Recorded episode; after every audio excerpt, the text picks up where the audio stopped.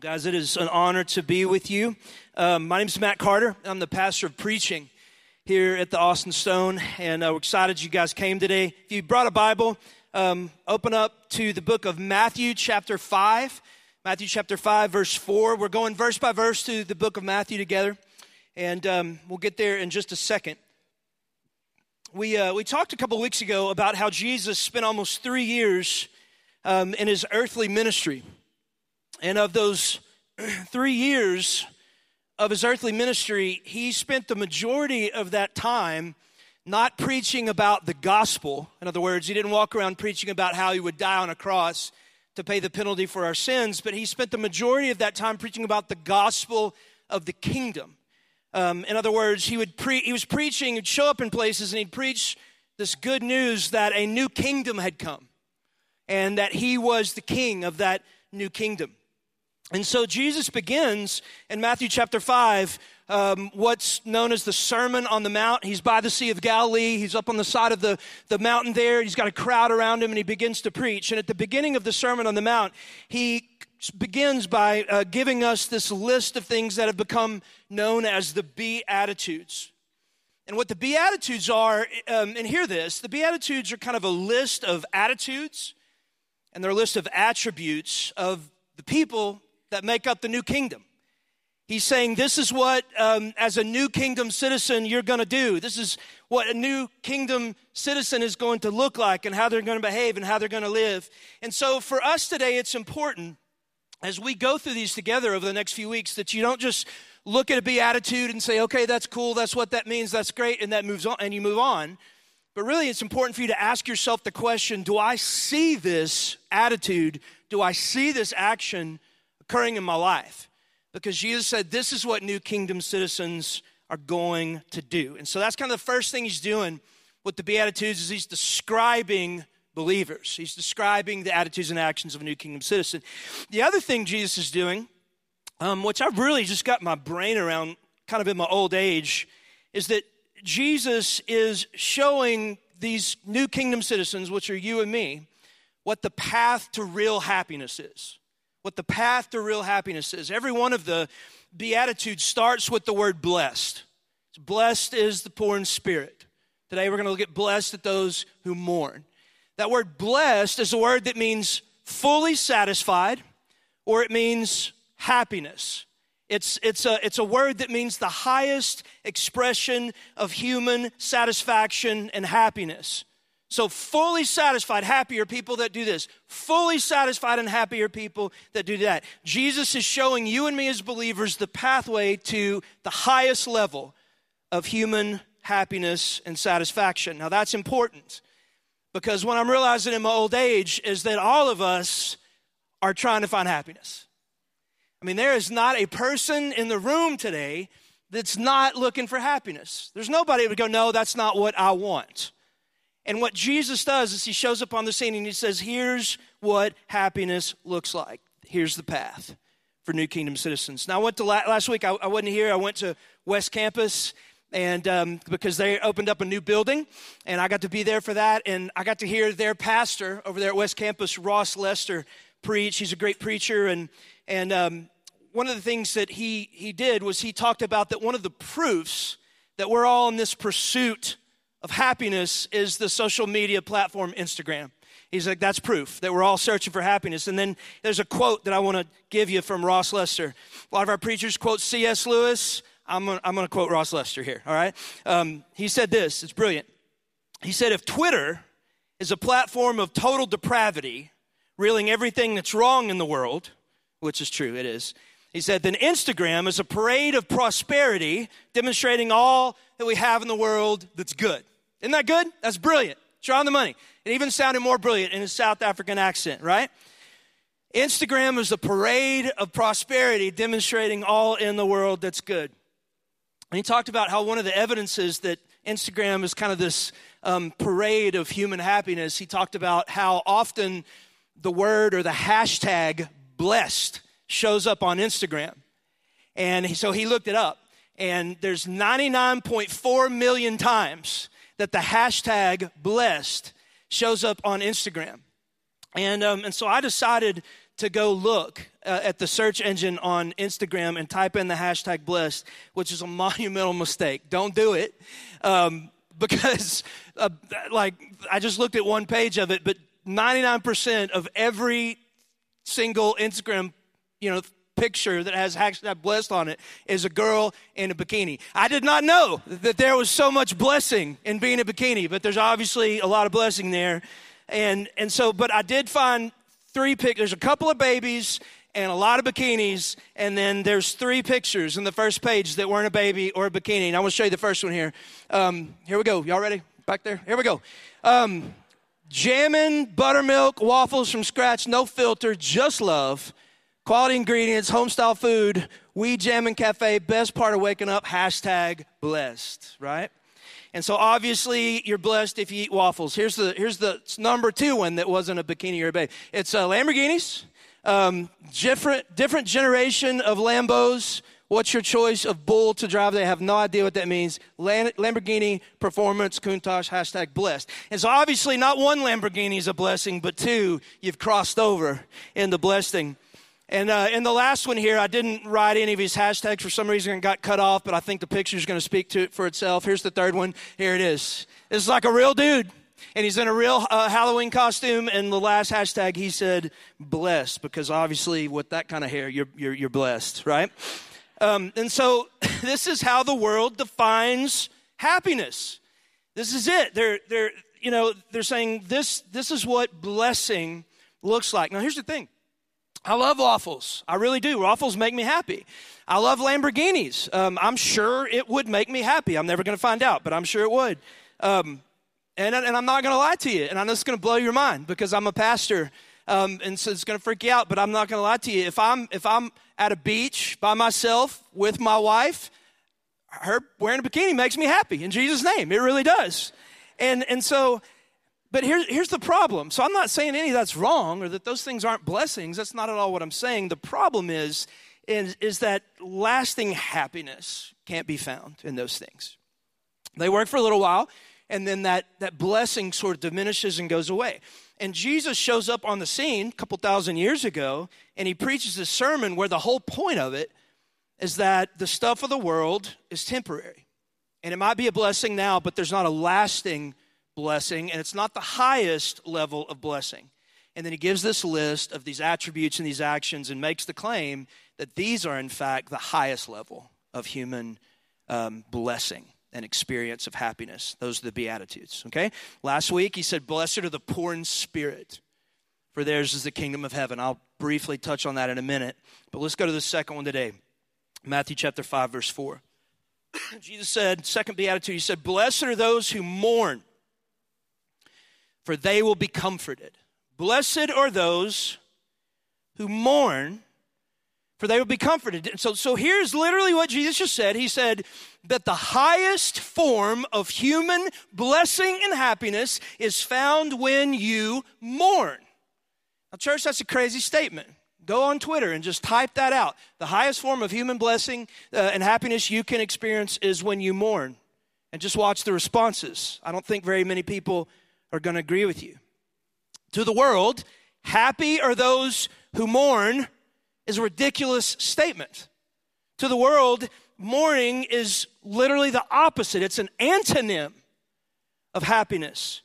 Uh, to the world, mourning is something that you avoid at all costs, and yet Jesus says, hey, for you and for me, for New Kingdom citizens, there is a level of blessing and there's a level of happiness that can only be experienced on the other side of mourning.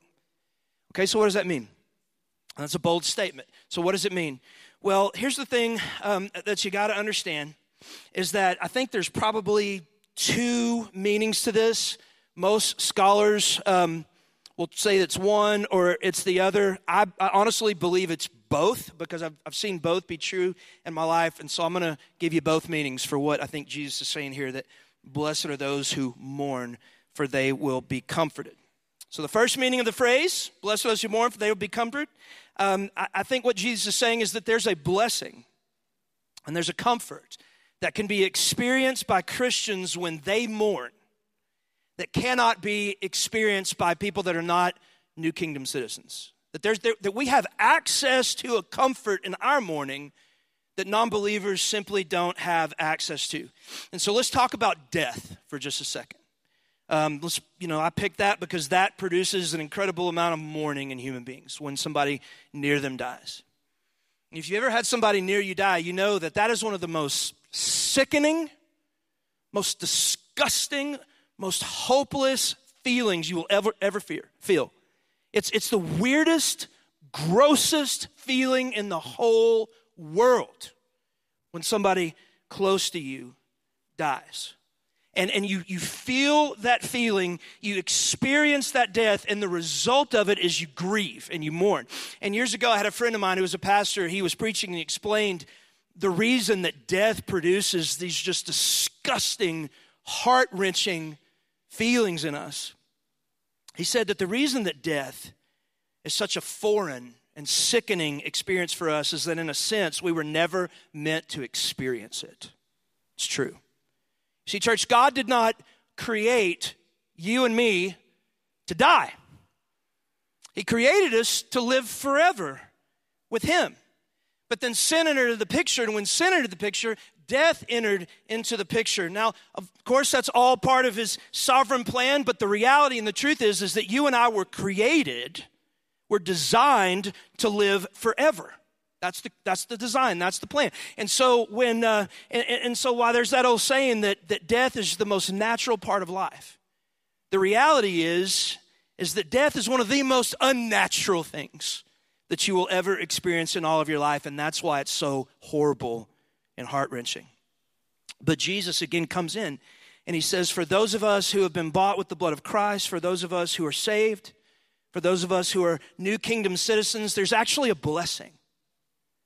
There, there's a comfort that's available to us even when we encounter the most horrible thing of life, which is death. Now, watch quickly. Uh, don't turn there. 1 Corinthians chapter 15, verse 54. Watch how the Apostle Paul talks about this reality of comfort in the life of believers when death occurs.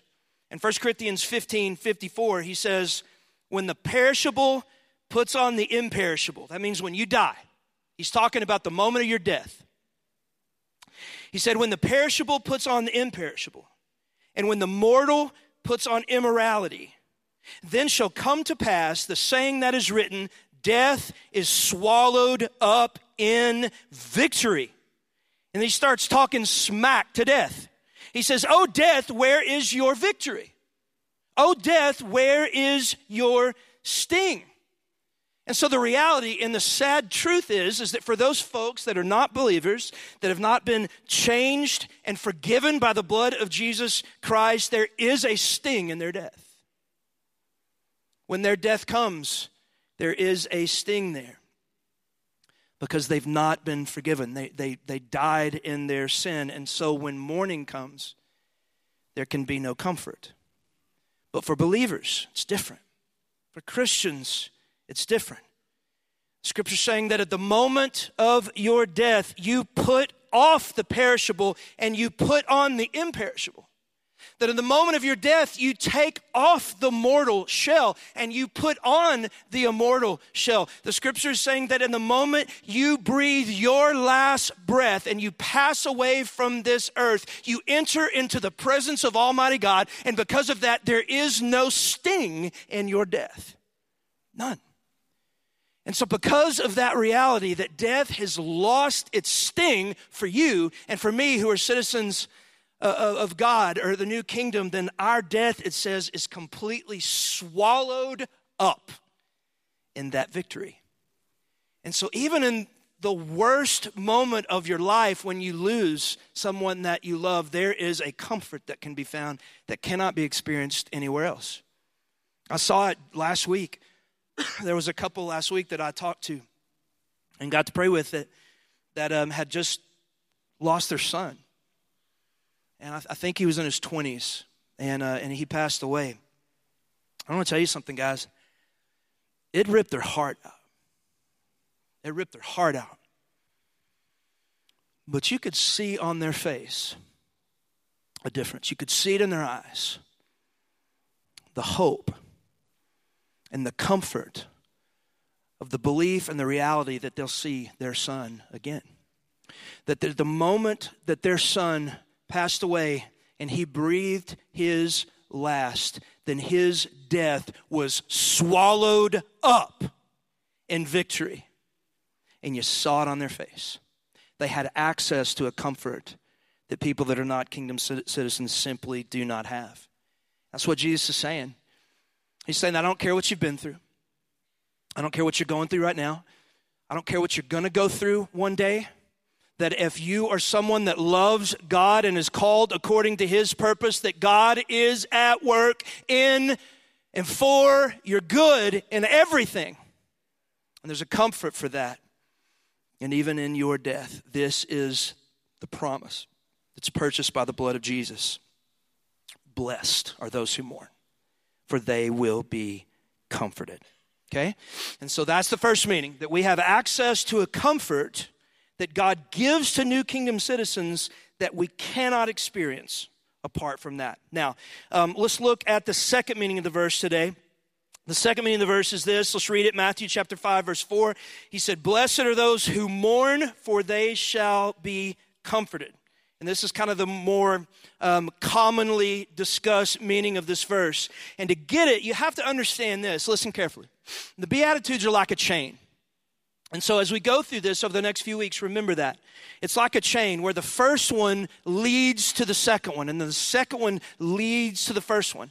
And so, uh, the first beatitude, when, when it shows up, it'll result in the second. And when the second one shows up, it'll result in the third. Now, you remember what the first beatitude was? It's blessed are the poor in spirit, for theirs is the kingdom of heaven. And so, without repreaching the sermon, what that means, she just uses the word for poor. It's uh, ptochos or takos, and it means the lowest form of poverty available that, that's possible. Um, you're not takos when you're in college. When you're in college, you're poor, but you're college poor which means that your dad gave you a hundred bucks at the beginning of the month. And when that runs out, you still can like go to your buddy and ask for, you know, to eat his food or to find coins in your couches and go to, and go to uh, McDonald's or whatever. You're poor, but you're not completely and totally destitute.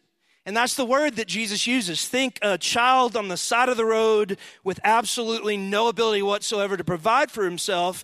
Jesus says, when you realize that that's how you are spiritually, when you realize that because of your sin and God's holiness, that you have absolutely no ability to save yourself, then that's the people that are going to get to go to heaven. And so, realizing that this is a chain, that it starts with a person, a kingdom citizen, is absolutely impoverished in their spirit, then the result of that is when they realize their impoverished spirit because of their sin, the result of that is that they'll mourn over their sin. And so that's the second beatitude. That's what most folks believe is that Jesus is making reference here to mourning over their sin. So if a person realizes their spiritual poverty because of their sinfulness, then it produces a real genuine mourning over sin. Now listen, look look carefully uh, 2 Corinthians 7 9, I want to show you what Paul does because he talks about two different kinds of mourning over sin, and I want to make sure you know which kind of mourning Jesus is talking about. Because Paul says there's two kinds of ways you can mourn over sin. Jesus is only talking about one. And so let me read this to you 2 Corinthians 7 9.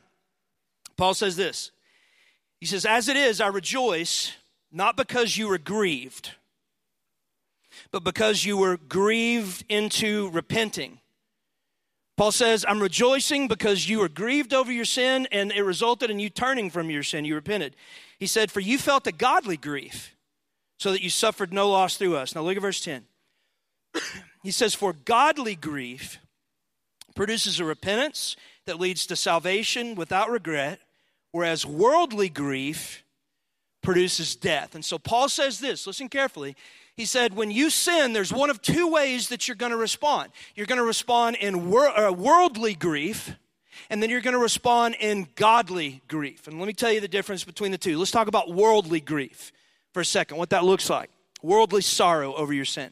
Let's say, for instance, that you went uh, to a party, and just it was a dinner party or fraternity party or whatever, and you started to drink, and you drank too much.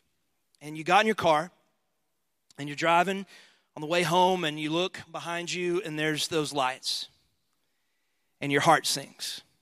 You pull over, the police officer tests you, you're, um, you're above the legal limit, and he writes you a DWI ticket, hands it to you, and puts you in the back of your car, or his car, rather. And in that moment, you begin to grieve. It hits you that you're going to have to tell your parents, or that you're going to have to tell your, your husband or your wife. It hits you that that moment, that one mistake is going to be on your background check for the rest of your life. For any job application you ever have from now until Jesus comes back, that thing is going to be on there. It hits you that's the dumbest thing you literally have ever done in your entire life. And in that moment, you begin to grieve. But then that's where it ends. That your grief really has everything to do with the consequences of your sin more than you grieving the sin itself. Paul describes that as worldly grief or worldly sorrow. And, and the scripture teaches us that there's no comfort that is promised when you have worldly grief. That's grief over the consequences. The other kind of sorrow over sin is godly sorrow. That's what the Bible calls it godly grief, godly sorrow. This is what it would look like. That you go to that same party, you you, you drink too much, you, you get in the car, you drive home, you get the DWI, and the grief begins to set in. But the difference is your grief has less to do with the consequences of your sin and has more to do with the sin itself. You're not grieved so much primarily over the consequences of your sin, you're grieved over the sin.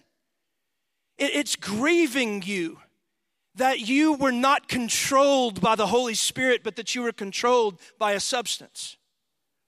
There's a grief in your heart that as a believer, you're called to display the glory of God, but at that party that night, you did not display the glory of God. It grieves you that, that there were people there that knew you were a Christian and you were a horrible witness that night to the, to the love and, and the grace and the life of God. And your grief is more over the sin itself, more so than it is the consequences of your sin. And so you turn from that sin and you say, I'm never going to put myself in that situation ever again. Okay, that is the difference between the two. One type of sorrow is sorrow over the consequences. That's worldly sorrow, wor- worldly grief, worldly mourning. And the other type of sorrow is sorrow over the sin itself. And that is godly mourning. And then Paul tells us this in 2 Corinthians 7:10. He says, "Godly grief produces godly grief produces repentance that leads to salvation without regret." And then he says, "Worldly grief produces death. And so, if all you care about is the consequences of your sin, there's only one end to that, and that's death. There is no comfort. But then, when there's a real godly grief, when there is mourning over the sin itself, it says it brings about a repentance that leads to salvation without regret. The point is, is there is a comfort awaiting you at the end of mourning your sin that you cannot experience any other way. And that's what Jesus is saying when he says, Blessed are those who mourn for they will be comforted. He's saying, Blessed are those. The highest level of happiness as a new kingdom citizen you can experience is when you mourn your sin. Because God will step into that story and He will bring a comfort that only comes on the other side of that mourning. And so that brings a question, okay? What does this mourning look like then? Okay, um, Jesus is saying that there's a blessing and, and a comfort waiting to me when I mourn my sin. What does that mean? What does that look like? Do you think that Jesus is saying that we should, as Christians, we should feel bad about our sin when he says mourn? When he says mourn over your sin, do you think he's saying that, that our sin ought to bother us? You think maybe he's saying when we should mourn over our sin, that when we sin, we go, man, that's wrong. I'm never doing that again. What does he mean when he says mourn over your sin. Well, let's read it one last time. Blessed are those who mourn, for they shall be comforted. Look at the word mourn there. There's nine words in the New Testament that get translated into mourn. There's nine different individual Greek words that all get translated into mourning. And the word one of the nine, the specific one that Jesus uses is key. It's critical because it helps us understand what this mourning over sin is supposed to look like. Okay, so of the nine Greek words for mourn, the one that Jesus uses is the Greek word pentheo. It's the Greek word pentheo. And that word that Jesus uses, pentheo, represents the deepest, most heartfelt, most sincere sorrow that a human being can experience. That's the word he used right there. It's a word that was most often used for the way somebody grieved when they lost a loved one. He uses it intentionally. And I, um, I've had a couple of people, really more like a handful of people that I was really close to pass away. And so I've experienced pentheo grief a couple of times. But more importantly, I've, I've seen it a couple of times. And I think seeing it in others was even harder. My mom um, and my aunt, they were just incredibly close. They, they weren't just sisters, but they were identical twins. And they, they were so ridiculously close. I want to show you a picture of them when they were little, just to give you an idea. That's them. That's like in 48, I think it was. And uh, I have absolutely no idea which one's my mom. I can't tell. Um, but they, they just adored each other. You can, you can bring that down. You know, to give you an idea of how close they were. True story. And I'm going to tell you two things, and one of them you'll kind of believe, and one of them you'll think, that's just weird. But get, this is 1940s, man, so just hang with them, not 40s and 50s. But um, they were so incredibly close that the first day that they were ever apart was on my aunt's wedding night. That's the first day in their whole, since conception that they were ever separated. My uncle used to joke about his wedding night because he was you know, he was at, at his honeymoon on the first night, waiting to do the things that people do on the first night of their honeymoon, and and he couldn't. He had to wait because my aunt Sharon was just on the bed weeping because it was the first day in her whole life that she'd been away from my my mom, and um, they were so close. True story that the, not only was that the first day that they'd ever um, been apart, but that was the first day that they ever wore something different. Um, their mom just dressed them the same, like in that picture, and all through college, they dressed the same every single day. And they wore a different dress on, on my aunt's wedding day. That's how close they were. But in 1999, um, when my aunt was, I think, in her mid 50s, um, she died in a car accident and I was over at my sister's house when I got the news. My cousin called me and told me. And interestingly, my mom was on the way to my sister's house. She was going to be there in about 30 minutes, and this was really before she had a cell phone. And so um, I, it hit me that I was going to have to be the one to tell her. And so my mom walked in, and I said, Mom, I need you to sit down. And she saw the look on my face. She said, What? I said, Just sit down and her eyes got real big. And I said, Mom, um, Aunt Sharon was killed in a car accident. And when I said that, there was a sound that came out of her that I have never heard before or since come out of another human being. It was this low, guttural wail of desperation. I've never heard anything like it. She started screaming my dad's name. My father's legal name is Johnny. Nobody called him Johnny. Everybody called him John. I'd never heard my mom call him Johnny. She starts screaming out, Johnny, Johnny, Johnny. No, no, screaming in anguish. I don't really remember much after that, but that is the word that Jesus uses. That's pentheo grief. And that's the word that Jesus uses. He said, Blessed are those who pentheo mourn over their sin, for they will be the ones that are comforted. Okay, Jesus is saying to us, church, listen, that when you sin, you grieve over that sin to the level that you would grieve over the death of somebody that you love. Jesus is saying this is your sin shouldn't just bother you Jesus is telling us that your sin shouldn't trouble you or annoy you. He is saying that your sin ought to produce in you a mourning, a wail, a guttural cry of desperation like nothing else will in your life but death.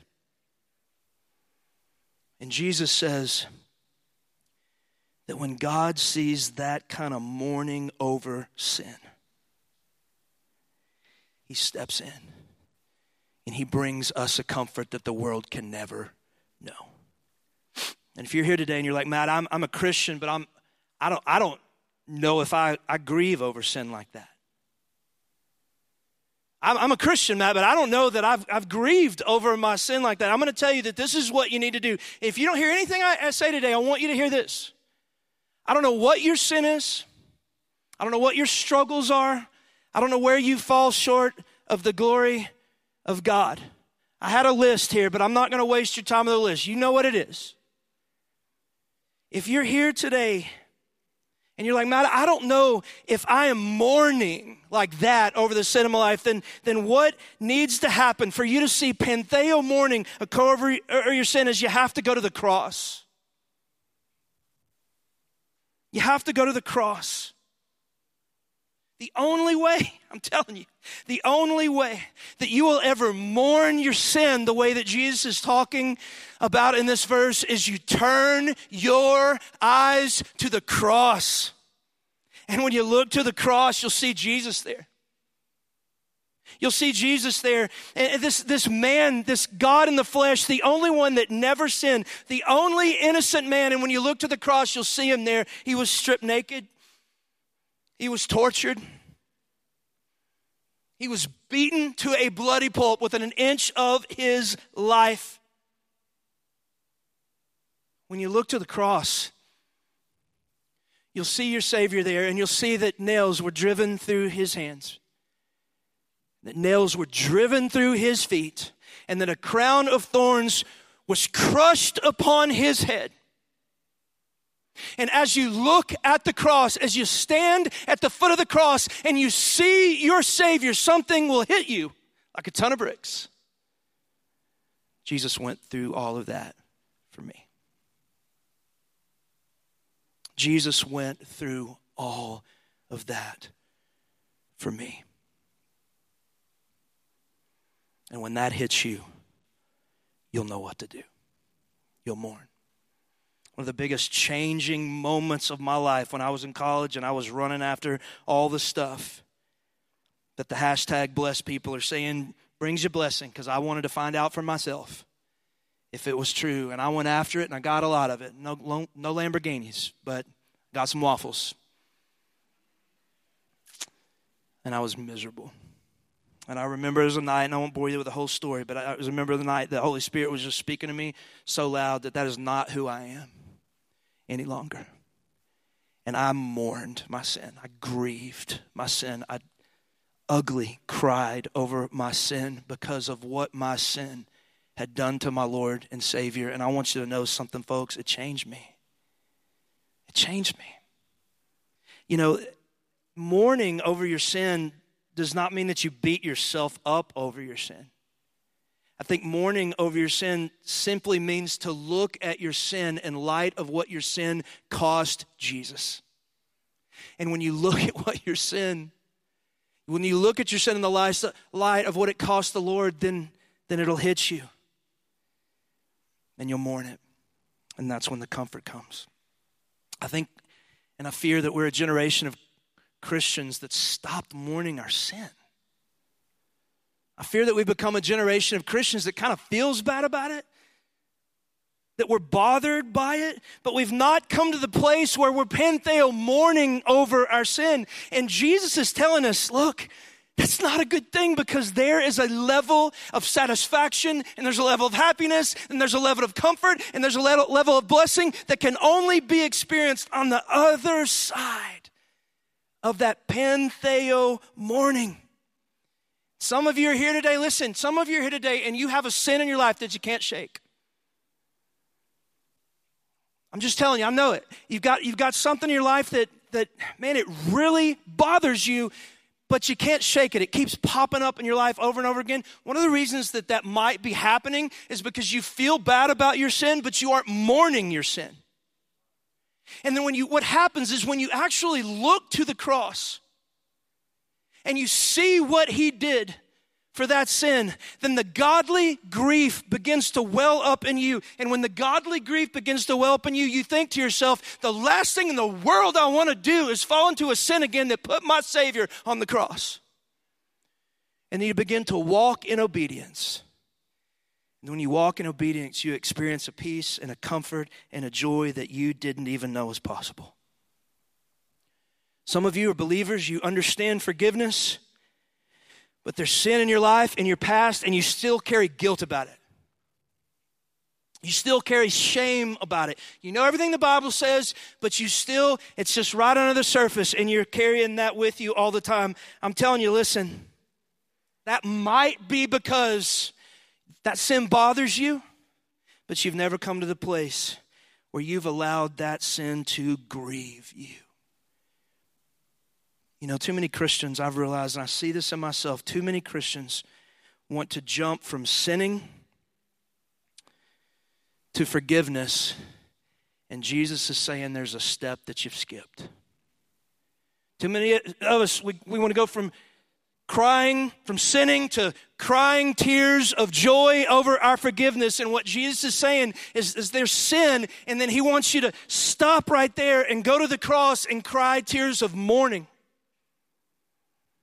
and then experience the joy of forgiveness. That's where the blessing can be found. Jesus didn't say, Blessed are those who forgiven. He said, Blessed are those who mourn, for they will be comforted. You know, I'm almost done here. I got a couple more sentences and I'm going to land the plane. But I, it hit me as I was thinking about this that this verse, as weird as it sounds when you first read it, when you think about it, it really makes all the sense in the world. You've got a heavenly dad that's looking at his kids, and he's saying, When you have a godly sorrow over your sin, I want to comfort you. And when you think about it, it makes all the sense in the world. I've got three kids that are world class sinners, man. Gold medal sinners. And here's what I found just as a sinful earthly dad that when they sin, and they're less concerned about the consequences of their sin, and they're more concerned about the sin itself. When I see that they're actually grieved over the fact that their sin was against the Lord, when I see that, the last thing I don't want to do is punish them. I don't even want to discipline them. All in the world I want to do is comfort them. God's sons and God's daughters that are comfortable in their sin, He disciplines. But God's sons and daughters that mourn in their sin, He comforts them. And the story of the prodigal son maybe shows it best. This kid went and got a PhD in sinning in the faraway land. Scripture said that he was in a pig pen and he came to his senses. Listen, almost done. This is what he said. He said, God, or rather, he said, I have sinned in the sight of heaven and dad in your sight. Do you, do you hear the mourning there? He's coming up with a speech he wants to give to his dad before he comes home and he says, Dad, I have sinned in your sight and I've, I've sinned in the sight of heaven. He could care less about the consequences of his sin. He's not saying, Oh, I blew the money. Oh, I did all this stupid stuff. Oh, all this bad stuff's happened to me. The only thing he cared about, the only thing he grieved was the fact that he'd sinned against his dad and sinned against God. And so when he came home, the Bible said, Jesus said that when he was still a long way off, the father saw him and had compassion on him and ran to him and threw his arms around him, wrapped his robe around him and threw him a party. Didn't punish him, didn't discipline him. He just comforted him. And that's what's waiting for you today on the other side of mourning. Let's pray.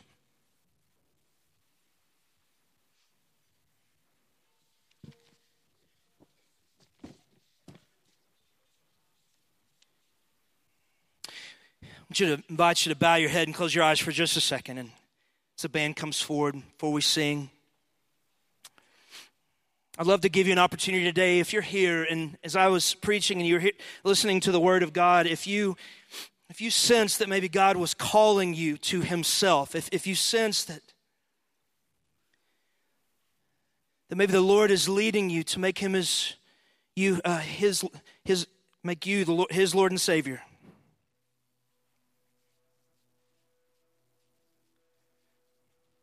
Forgive you of your sins, adopt you into his family. The best way you know how to do that right now, just ask him, say, Lord, I trust in you. As my Lord, I trust in you as my Savior. Please forgive me of my sin.